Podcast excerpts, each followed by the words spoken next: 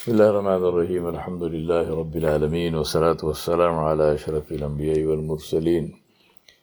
محمد رسول الله صلى الله عليه وعلى آله وصحبه وسلم تسليما كثيرا كثيرا. فما بعد my brothers and sisters if I ask you to name for me your top three needs in order of priority top three. As you sit here what are the three things you need? Anything? Eh? Food? Number two? Munir? Oxygen. Oxygen. Aboisa? What are the top three things you need? Food? Muhammad? Water? Harith? What? Shelter? You know, now Allah for Allah Hafiz. wa for That's why I don't look at you. Alhamdulillah. Jazakumullah khair. Donuts? donut. Donut, donut. Do not. donut, donut. The reason I'm asking you is this. See the see what Allah subhanahu wa ta'ala told us. See the story of Ibrahim alayhi salam, for example. What was he seeking? What was the thing what topmost in his mind? Huh? Think about his story. So Allah, Allah mentioned his story, so many things about him in the Quran, many several things. What is the top of the mind thing in his mind? He, he, these are all human beings, right? So they all need food, they need shelter, they need, may not, may not be donuts, but what they need, whatever, right? But what is the top of the mind thing in the mind of Ibrahim alayhi salam? looking for the true God Looking for Allah subhanahu wa ta'ala. Rabbi arini. What is the top of the mind concern for Rasulullah sallallahu alayhi wa before he was given nabuwat? What is he used to go and sit in this ghar, in this cave on the top of that hill, sometimes for several weeks, two, three, four weeks. He would take some dry rations with him, he would just stay there. And it was very tough. What was that anguish? What was in his mind? One such person, because we are doing the series of reminders of the Sahaba ajma'in, one such person was Salman al Farsi. radiallahu. Young man among the aristocracy of the Sassanid Persian Empire of the time. His father was the chief priest of the fire temple. And his job was to keep the flame of that fire temple going all the time. So, obviously, if you are in that position, you don't lack for anything. Right? You have money, you have status, you have everything. So, you should be happy, no? But he's not happy. He's searching, he's seeking. What? Not money, not food, not shelter. He got he has all that. So this search takes him to one place where there is this scholar and he's a bishop. He's got a big church and whatnot.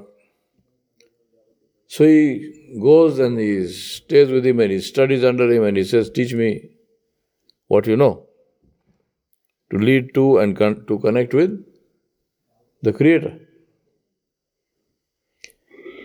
And after spending a lot of time with him, he realized that this man is he's actually in business because he takes money from everybody. He is becoming wealthier and wealthier, and so on and so forth. So he said, "No, this is not a good man." Then he leaves there and he goes to another place. And there he finds one man who is a ascetic. He is, lives in a cave, he is a monk. He is not in it for the money.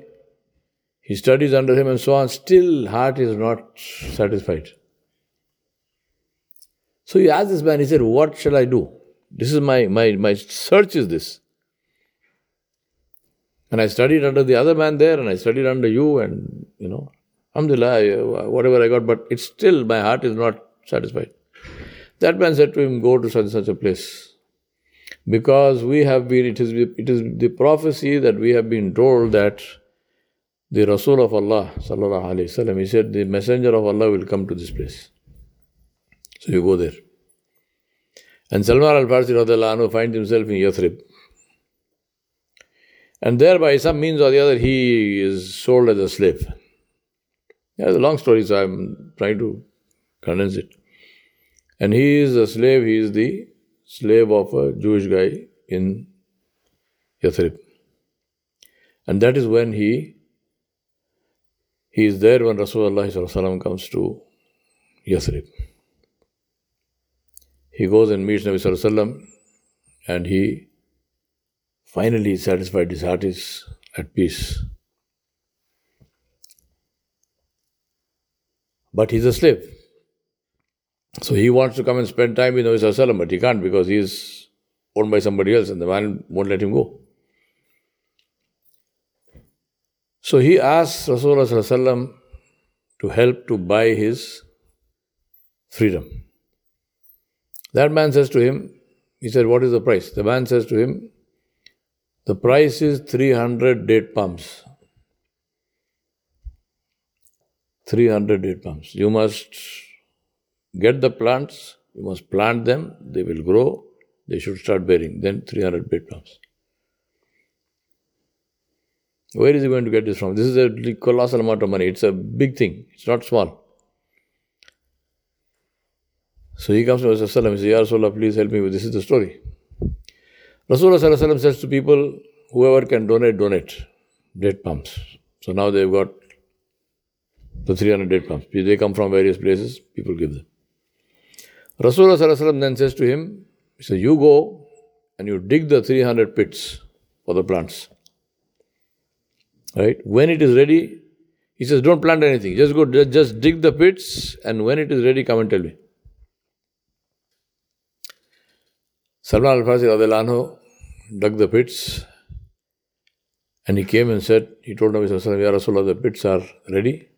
Rasulullah took the plants and he planted them with his own hands. Huh?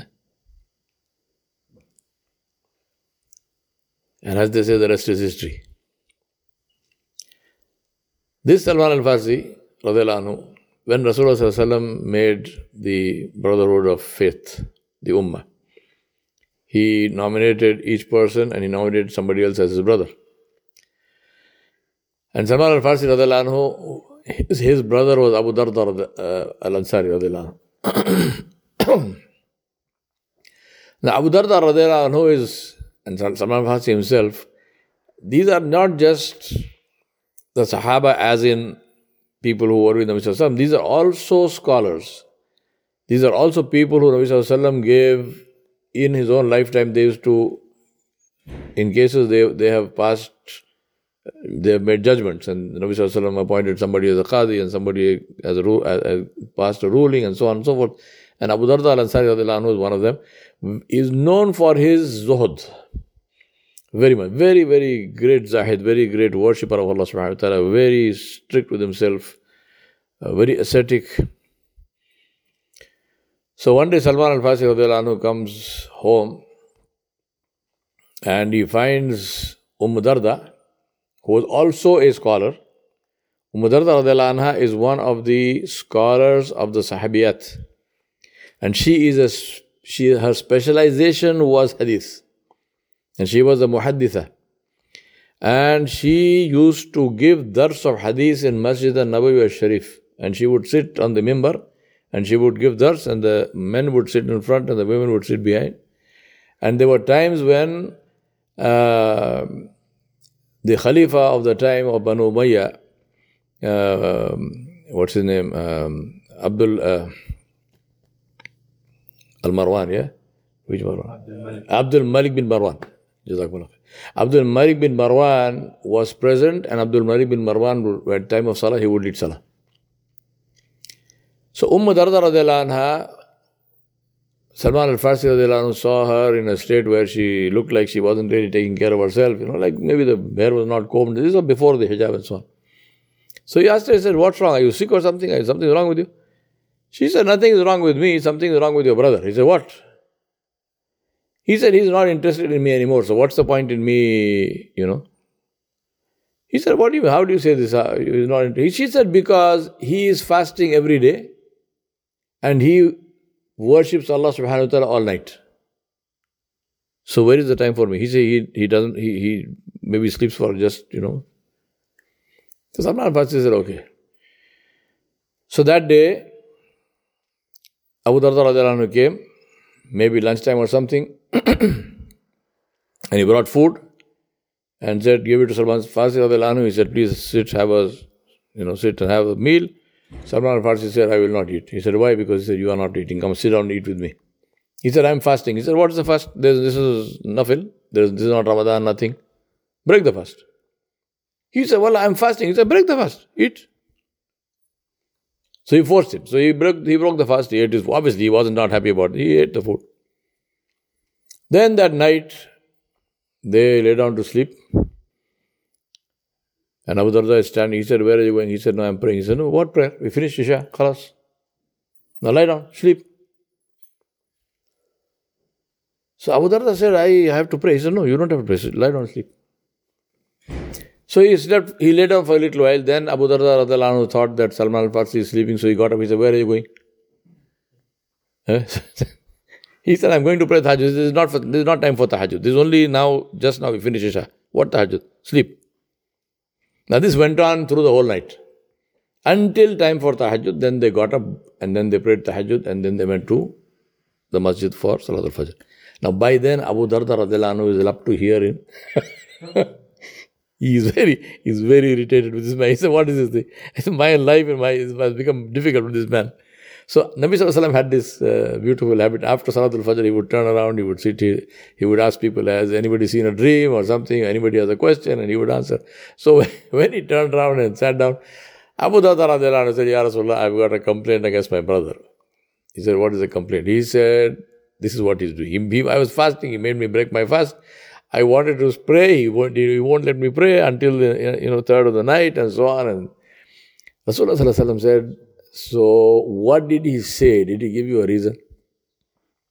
See the way of the Prophet He is he simply does not say right, wrong. No, he says, okay, so he did this, but did he give you why is he doing that? They, they both of them are there in front of him. He said, My brother Salman tells me that Allah has a right on you, your body has a right on you, your family has a right on you. Give to each one their rights. Rasulullah said, Your brother spoke the truth. He said he spoke the truth. So you fast, you pray, your wife has a right on, right on you, give her a right. Your body has a right on you, so take rest and eat. And Allah has a right on you, so worship Allah subhanahu wa ta'ala. Yeah? This is the Sahabi of Rasulullah. Now, Salman Farsi is one of, the, one of those, because he was a stranger in, in Medina. He was one Persian man among all the Arabs. Rasulullah said, Others have family. Salman is from my household. He is from the Ahlul Bayt of Rasulullah. He is from my family.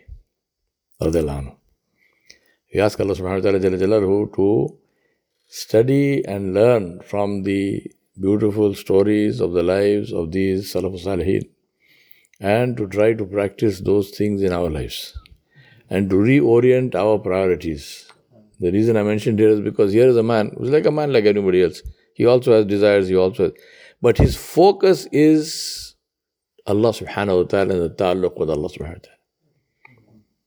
Which takes him from Persia all the way to Arabia. He didn't come for money, he didn't come to make to do business, he didn't come for, you know. He came for one reason only, which is to find Allah subhanahu wa ta'ala. And how do you find Allah? With Rasulullah sallallahu He came to find the Nabi so that he can find Allah. And Allah subhanahu wa ta'ala caused that to be the means of honoring him with him. Jalla Jalaluhu. صلى الله على نبي الكريم وعلى آله وصحبه أجمعين برحمتك يا رب